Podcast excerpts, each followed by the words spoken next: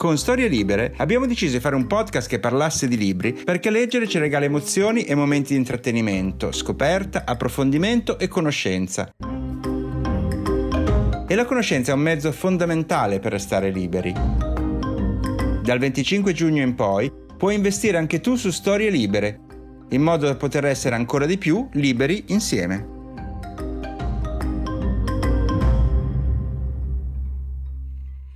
Storie Libere presenta Lo scrittore argentino Alan Pauls scrive Ho visto persone con serie difficoltà a camminare, salire le scale o alzarsi dalla poltrona rimanere per ore catturate da un libro in posizioni per loro impossibili senza un lamento. Questo trionfo sul corpo è forse la prova più irrefutabile dell'intensità della trance in cui cade chi legge. In effetti, leggere su alcuni di noi ha il potere quasi mistico di trasportarci in un'altra dimensione, dove arriviamo a dimenticarci non solo del mondo esterno, ma persino del nostro stesso corpo. E io sono sicuro che proprio in questo ultimo periodo per tanti libri possono essere stati la via di fuga ideale verso altri mondi, mettendo in pausa per qualche minuto o per qualche ora la drammatica condizione che ci attendeva là fuori nel mondo reale. Quindi, se anche voi siete sensibili alla mistica della lettura, sappiate di essere capitati nel posto giusto. Sono lo scrittore Matteo Bibianchi e questo è Copertina, un podcast dove si spacciano consigli di lettura.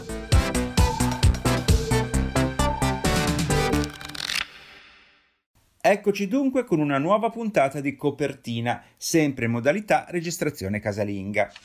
Come ricorderete, la scorsa puntata vi avevo posto il problema se usare il termine generico lettori potesse risultare discriminatorio rispetto alle lettrici. Devo dire che mi avete scritto in molte, cioè nessun uomo e tutte donne, per dirmi che concordate con me sul fatto che si tratti di una convenzione linguistica e che non ci vedete nessun serio problema di esclusione. Ovviamente ci sono state anche alcune voci discordanti che hanno sottolineato l'importanza del riconoscimento del pubblico maschile e femminile all'ascolto, pur ammettendo che dover ripetere ogni volta lettori e lettrici o ascoltatori e ascoltatrici avrebbe reso il discorso più lungo e complicato. Alla fine sono giunto alla conclusione che vada bene continuare così, ma mi sento più a mio agio dopo aver affrontato la questione con voi. Sciolti dunque, almeno in parte, i dubbi etici e morali, siamo così pronti per affrontare le mie letture in corso. Se c'è una cosa di cui probabilmente abbiamo bisogno molto in questo periodo è tornare a sorridere. Per questo ho deciso di recuperare un libro uscito diversi mesi fa, ma che non avevo ancora aperto. L'ultima raccolta di racconti di Ermanno Cavazzoni, intitolata Storie vere e verissime e pubblicata dalla nave di Teseo. Cavazzoni, del quale qualche settimana fa avevo ricordato la ripubblicazione del suo Il poema dei lunatici, è un autore estremamente ironico e surreale e la nuova raccolta conferma appieno queste sue caratteristiche. Più che racconti veri e propri, si tratta di riflessioni e annotazioni divertenti su diversi aspetti della nostra realtà, dai comizi politici alle biografie degli scrittori illustri, dalle nuove forme di turismo locale sino ai contatti incidentali con le civiltà aliene. Per farvi alcuni esempi, nel racconto intitolato Il presepe post-post, l'autore racconta degli aggiustamenti stampo postmoderno che adottiamo quando nel presepe vengono inseriti oggetti incongrui e anacronistici, tipo un motoscafo giocattolo nel laghetto che distrae i pastorelli dei dintorni. Mentre nel racconto Gran fretta nella galassia si chiede come mai gli alieni che arrivano sulla Terra fuggano via immediatamente appena vengono avvistati da qualcuno, di fatto sprecando un viaggio di molti anni luce per trascorrere pochi secondi sul suolo terrestre. Lo stile di Cavazzoni è allo stesso tempo lieve e implacabile. Ci sono pagine che mi hanno fatto proprio ridere a voce alta, che è una cosa che succede di rado leggendo un libro. La stessa avvertenza che l'autore mette in apertura è già indicativa. In questo libro tutto ciò che ho raccontato è vero e i personaggi citati sono esistiti. Qualcuno esiste ancora e per sincerarsene, a chi lo chiede, posso fornire recapiti. E aggiunge: Se per caso qualcosa fa ridere, non è colpa mia, è il mondo che è comico. Proseguiamo con un libro francese al quale mi sono avvicinato dopo aver letto pareri entusiastici sui social da parte di diverse scrittrici che conosco e che stimo. Si tratta di Suite per Barbara Loden, della scrittrice biografa Nathalie Leger, un libro breve ma intensissimo pubblicato in Italia da La Nuova Frontiera. Questo è lo spunto da cui parte. All'autrice viene dato il compito di scrivere una voce per un'enciclopedia su un personaggio minore della cinematografia americana, Barbara Loden, attrice, moglie del celebre regista Elia Kazan e regista lei stessa di un film indipendente intitolato Vanda, presentato anche alla Mostra del Cinema di Venezia nel 1970. La pellicola era ispirata a una storia vera una donna coinvolta contro il suo volere in una rapina dal compagno delinquente, quando viene arrestata e condannata a vent'anni di carcere, ringrazia il giudice. L'episodio colpisce moltissimo Barbara Loden, che in questo estremo senso di inadeguatezza verso la vita, che porta una vittima a sentirsi grata di una condanna, vede un drammatico riflesso di se stessa, tanto da voler scrivere, interpretare e dirigere il film che oggi ha raggiunto lo status di cult, ma all'epoca della sua uscita fu sostanzialmente ignorato. Dopo aver scoperto queste notizie, Nathalie Leger si appassiona alla figura della Loden, tanto che invece di scrivere una semplice voce si ritrova a scriverne un volume intero. Sweet per Barbara Loden è uno strano miscuglio di fiction, autofiction e saggistica. L'autrice rievoca le scene principali del film quasi trasformandole in un romanzo e allo stesso tempo visita i luoghi dove è stato girato, incontra amici e collaboratori della Loden per ricavare un ritratto realistico e fedele di questa artista sottovalutata e incompresa. È uno di quei libri che non assomiglia a nient'altro, un oggetto raro e prezioso che per alcuni potrebbe risultare una lettura ostica, dissonante, ma per altri uno scrigno meraviglioso di sensibilità e poesia. Concludiamo con un testo uscito in Italia l'anno scorso e firmato dall'americana Alicia Abbott. È un'autobiografia dal titolo Come nelle favole, pubblicata dall'editore PM. La scrittrice racconta la sua infanzia e la sua adolescenza nella San Francisco degli anni 70. A rendere unica la sua esperienza è il fatto che Alicia è la figlia di Steve Abbott, un poeta e scrittore gay molto attivo nella scena letteraria locale. Quando la madre di Alicia aveva conosciuto Steve, erano entrambi studenti universitari ad Atlanta. Lui le aveva confidato di essere bisessuale, ma la cosa non l'aveva turbata. Eravamo alla fine degli anni 60, in piena rivoluzione sessuale, e la donna era di mentalità molto aperta. Aveva accettato senza alcun problema questa caratteristica dell'uomo che avrebbe sposato nel 1969. Purtroppo, due anni dopo, in seguito a un grave incidente stradale, era morta all'improvviso, lasciando soli Steve e Alicia. A quel punto lui aveva deciso di trasferirsi a San Francisco e perseguire la sua carriera di scrittore con la bambina al seguito. Negli anni 70 non esistono associazioni o gruppi per genitori gay. Steve è uno dei primi e deve letteralmente improvvisare. È un sognatore e un artista e cerca di far convivere la sua passione per la poesia e i guadagni risicati che ne ricava con il ruolo di genitore. All'inizio, per Alicia suo padre è un meraviglioso compagno di giochi, capace di trasformare tutto, anche problemi pratici, come una vecchia macchina dei sedili bucati, in qualcosa di magico e divertente. In realtà, per certi versi Steve è un po' irresponsabile, perché spinge la bambina a usare i mezzi pubblici da sola fin da molto piccola, o la lascia spesso in casa con una cena riscaldata mentre lui frequenta circoli letterari d'avanguardia o locali gay notturni ma allo stesso tempo le permette di vivere un'infanzia completamente diversa da quelle delle sue coetanee, trascinandola a incontri di lettura di poesia, esplorando con lei i quartieri multietnici della città e portandola in bar affollati e festosi, rendendo la sua vita vivida e colorata. Crescendo però ad Alicia questo comincia a non bastare più. È alternativamente entusiasta di queste esperienze originali e insofferente per la differenza che vede nelle vite regolari delle sue amichette. Si vergogna di dire ai suoi compagni di classe che suo padre è omosessuale perché sa di essere l'unica in quella condizione. Sarà solo negli anni Ottanta, quando Alicia è una giovane donna che cerca di trovare la sua strada a New York e a Parigi, che la distanza dal padre e le splendide lettere che le scrive le faranno capire quanto meraviglioso e insostituibile sia il legame che c'è fra loro. Purtroppo, lo stesso periodo coincide con l'arrivo dell'epidemia dell'AIDS, che a poco a poco fa il cidio a tutti i suoi conoscenti e che colpisce il suo stesso genitore. Come nelle favole, è un'autobiografia che racconta una storia unica, con aspetti a volte discutibili ma certamente pionieristici. L'autrice non nasconde nulla dei problemi e delle difficoltà che ha incontrato, ma allo stesso tempo riesce a rendere molto bene una storia familiare, avanguardistica e intrisa d'amore. Un libro atipico e verso il finale anche molto commovente, del quale sono stati acquistati i diritti da Sofia Coppola per una riduzione cinematografica che personalmente non vedrei l'ora di vedere al cinema. E adesso andiamo a scoprire cosa sta succedendo alla libreria in questo periodo con la rubrica Fidati di chi ne sa.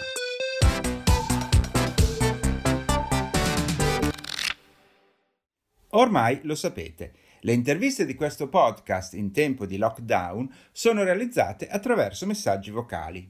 Io lancio le domande e qualcuno, dall'altra parte dell'etere, registra le sue risposte. In questo caso le risposte arrivano dalla provincia di Benevento e precisamente da Telese Terme. Al telefono con noi c'è Filomena Grimaldi. Ciao Filomena e benvenuta. Quando hai aperto la libreria? La libreria Controvento inaugura il 7 dicembre del 2013, in realtà però eh, circa un mese e mezzo prima, quindi poco dopo aver trovato il locale qui a Telese, decisi di fare una sorta di festa di preapertura, quindi con il locale ancora vuoto, senza scaffali, senza libri, senza insegna, senza niente, quindi solo una stanza.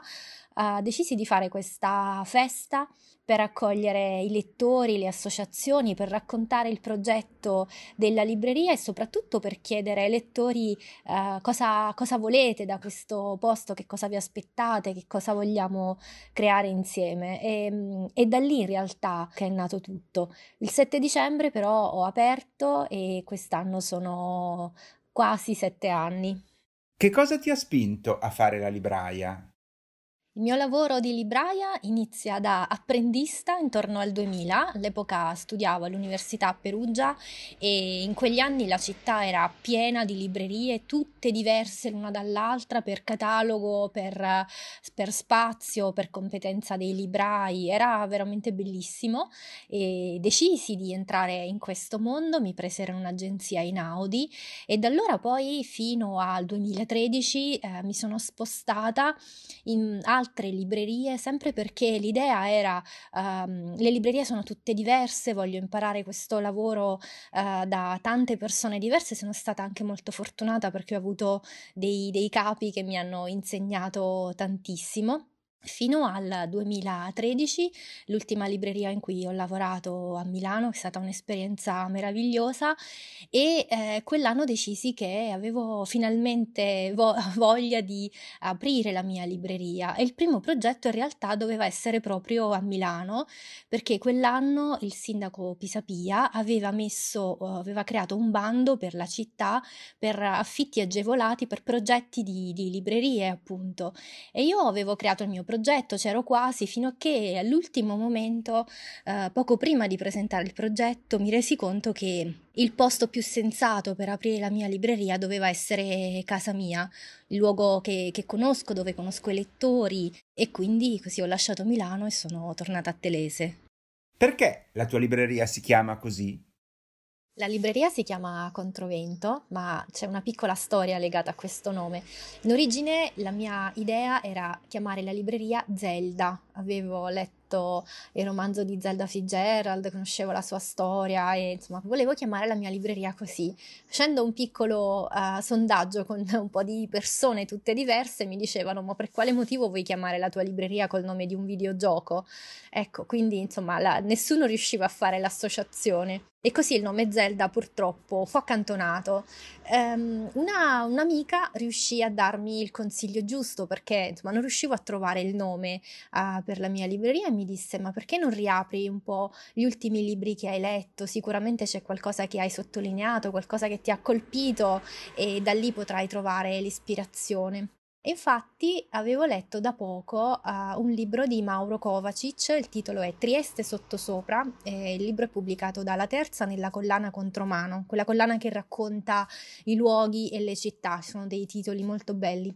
E nella collana, nella, nel libro, uh, Kovacic racconta nel racconto uh, Bora a San Luigi che eh, nel, nei giorni di Bora fortissima i bambini uh, escono per le strade e, cito, con l'eschimo aperto a pipistrello resistono contro vento senza spostare i piedi. E questa frase era tutta sottolineata e la parola controvento era tutta, tutta cerchiata e l'immagine di questi bambini che non hanno hanno paura del vento, ma anzi ci giocano, quindi fanno una cosa audace e pericolosa, mi, mi ispirò e, e, quindi libreria controvento. E poi la, la, coincidenza del fatto che la libreria controvento si trova in via Cristoforo Colombo, ad angolo con via Ferdinando Magellano, eh, qui a Telese, insomma la, la coincidenza era perfetta. So che organizzi molte iniziative, tra le quali una serie di corsi molto particolari. Me li racconti? Quando ho aperto la libreria immediatamente ho ricevuto tantissime proposte dal, dal, territorio, sono state tutte accolte e poi realizzate nello spazio della libreria. Abbiamo uh, avuto un corso di teatro su Shakespeare, un corso sulla storia del rock, un corso per realizzare cortometraggi con il cellulare, un corso sulla cultura tedesca e un altro corso uh, realizzato dal mio professore di latino del liceo che andando in pensione si è rimesso a studiare il latino con il metodo Orberg, che è un metodo molto particolare che ehm, consente di riprodurre la condizione in cui l'allievo si troverebbe se uh, potesse ascoltare degli antichi romani parlare latino. E quindi avevo eh, in libreria persone che non solo leggevano ma parlavano il latino tra di loro. Accanto ai corsi ci sono, o perlomeno c'erano, molti gruppi di lettura, vero?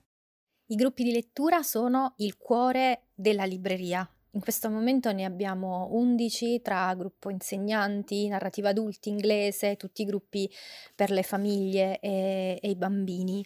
I gruppi sono tanti perché prima di tutto un gruppo di lettura ha un ruolo sociale, perché ehm, c'è la possibilità di incontrare altri lettori, di condividere il proprio racconto e soprattutto la possibilità um, la possibilità speciale di ascoltare delle storie, perché quando si parla di un libro in qualche modo si parla di sé, ci si mette a nudo e quindi in questo modo ci si fa conoscere dagli altri. Partecipare a un gruppo di lettura è una grande occasione per farsi degli amici, quindi questo è forse il primo motivo per cui una persona decide di partecipare a un gruppo. Sì, c'è l'amore per i libri, ma c'è soprattutto la voglia di incontrare altre persone con cui eh, parlare di, di, libri. Ci sono eh, molte persone che non hanno mai letto un libro e che per iniziare scelgono di partecipare a un gruppo proprio perché avere l'appuntamento fisso, tutto questo sostiene la lettura lettura per una persona che lettore forte non è, quindi i gruppi sono, sono al centro anche per questo motivo. C'è un filo che eh, tiene insieme tutte le attività dei, dei, gruppi ed è quello di riportare la lettura nella quotidianità delle nostre vite, eh, a scuola, e questo lo facciamo con le insegnanti, con il gruppo degli adulti, quindi appunto proprio le persone che non hanno mai letto attraverso il gruppo riescono a ricominciare e quindi riportare un libro sul comodino tutte le sere, ma anche nella routine delle famiglie, quindi nei gruppi con i bambini piccoli. E la lettura, soprattutto la lettura ad alta voce, attraverso i gruppi di lettura, diventa un gesto quotidiano di cura che si può fare insieme. Stiamo entrando nella fase 2 di questo delicato periodo. Tu come hai vissuto la chiusura dell'attività e come ti prepari a vivere questo momento? In Campania le librerie hanno riaperto lunedì 27 con orario ridotto, siamo aperti solo la mattina. Per fortuna ci è stato comunicato tutto con qualche giorno di anticipo e con delle regole molto precise che non ci hanno fatto andare nel panico e ci hanno consentito di eh, riorganizzare l'apertura sapendo esattamente che cosa, che cosa potevamo fare, che cosa non potevamo fare. È stato subito chiaro che lo spazio della libreria non poteva più essere vissuto com- così come veniva vissuto prima, quindi con i gruppi di lettura e soprattutto con la possibilità per i lettori di girare tra gli scaffali, prendere libri, leggere qualche pagina, sedersi alla poltrona, consultare, passare il tempo, quindi vivere la libreria. Per il momento questo non è possibile, si può soltanto venire al banco e ritirare la propria prenotazione. Eh, di pomeriggio sono sempre in libreria, anche se libreria libreria chiusa per eh, cercare di portare gli scaffali a casa delle persone attraverso la rete, quindi mando foto, proposte, telefonate, eh, cerco di eh, mostrare tutti i libri, eh, la grandezza del carattere per chi ci vede poco, insomma cerco di, di fare il possibile non è sicuramente stato un momento facile vedere la saracinesca abbassata, emotivamente non è stato semplice, però um, riuscire a fare la libraia a distanza ha aperto nuovi scenari, nuove possibilità. Come dire, abbiamo iniziato anche a studiare un po' di più la comunicazione attraverso i social che forse prima noi librai facevamo anche in modo parecchio inconsapevole e forse questa emergenza finalmente ci ha detto quanto è importante importante eh, metterci a studiare questo, questo settore. Io ho messo da subito online l'elenco dei titoli disponibili in libreria in modo tale che i lettori potessero consultarlo. Sicuramente è un tentativo un po' eh, primitivo, niente a che fare con le grandi piattaforme, però è qualcosa su cui stiamo ragionando, stiamo migliorando. Io eh, ci lavoro praticamente tutte le sere, prendo nota di tutti i commenti, di tutte le problematiche che hanno trovato eh, i lettori nella ricerca perché imparare a cercare un libro non è cosa semplice, quindi forse è il caso di iniziare anche a trasmettere delle competenze in questo senso.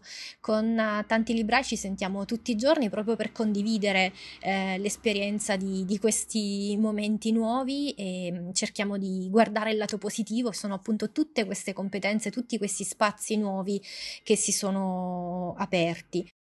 Sono d'accordo. Per molti questa chiusura forzata potrebbe essere stata lo spunto per approcciare nuove strade e chissà che questo non porti dei benefici a lungo termine. Intanto, visto che ti stai abituando alle proposte virtuali, che libro consiglieresti ai nostri ascoltatori? C'è un libro a cui sono molto legata, uh, a cui è legata anche tanto la storia della libreria. Il libro è Luce d'estate ed è subito notte di Jon Kalman Stefansson pubblicato da Iperborea. Nel libro c'è una citazione, nella mia copia è tutta sottolineata, che dice a volte nei posti piccoli la vita diventa più grande. Il libro racconta di questa piccolissima comunità ambientata in Islanda, eh, in un luogo lontano, eh, difficile da raggiungere, però con una comunità eh, molto, molto viva, con personaggi straordinari e anche una scrittura eh, meravigliosa. E questa frase mi aveva colpito immediatamente perché è un po' quello che succede anche in libreria, che succede anche qui nel territorio in cui la libreria si trova. Siamo in un posto piccolo, lontano di provincia, nel Sannio, in provincia di Benevento, uh, un luogo che molte persone non sanno magari nemmeno collocare geograficamente, e, però qui c'è una comunità uh, che ha grande attesa per la bellezza, grande cura per la bellezza. E questo piccolo libro di Stefanson è uscito nel giugno del 2013, io mi ricordo lo lessi immediatamente e stavo progettando, stavo realizzando il progetto per la libreria, per cui questo libro mi ha accompagnata e quando ho realizzato i segnalibri, il sito e quando ho iniziato a raccontare il progetto di Controvento, questo libro era sempre con me. È un libro che non manca mai in libreria e lo, lo consiglio a tutti. Grazie Filomena e in bocca al lupo a te e a tutti i librai per la riapertura. Come passa il tempo quando ci si diverte? Siamo già arrivati agli sgoccioli.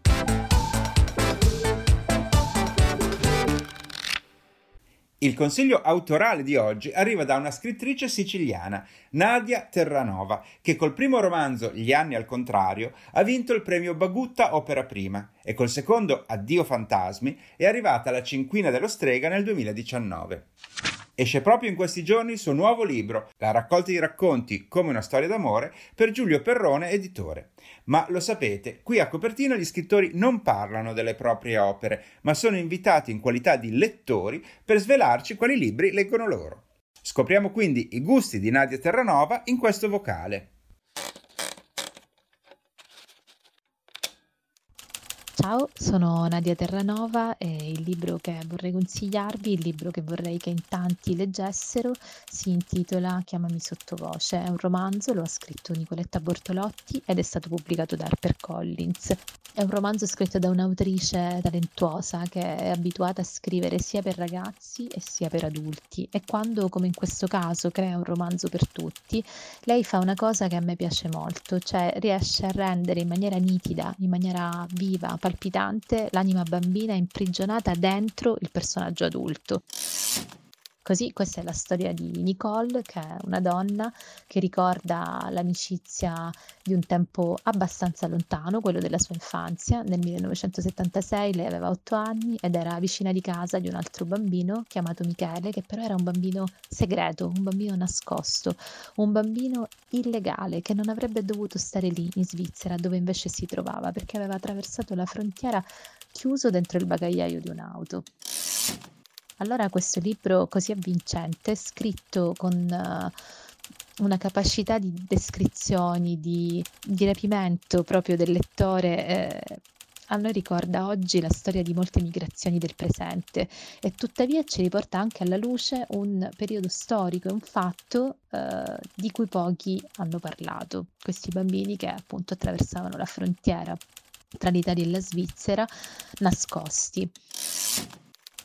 Ve lo consiglio e vi consiglio qualsiasi cosa abbia scritto Nicoletta Bortolotti perché è capace di rubare il cuore a lettori di diverse età. Grazie Nadia. E col tuo prezioso suggerimento noi siamo arrivati alla fine, cioè è venuto il momento di ricordare tutti i libri elencati finora. Io vi ho consigliato Storie vere e verissime di Ermanno Cavazzoni, La nave di Teseo. Suite per Barbara Loden di Nathalie Leger, La nuova frontiera. Come nelle favole di Alicia Ebbot, PM. Filomena Grimaldi della libreria Controvento a Talese Terme ci ha parlato di Luce d'estate ed è subito notte di John Calman Stephenson, Iperborea. La scrittrice Nadia Terranova infine ci ha invitato a leggere Chiamami sottovoce di Nicoletta Bortolotti, HarperCollins. Con questo siamo arrivati alla fine dell'episodio. Dalla mia cameretta è tutto. Passo e chiudo. Ciao. Ciao.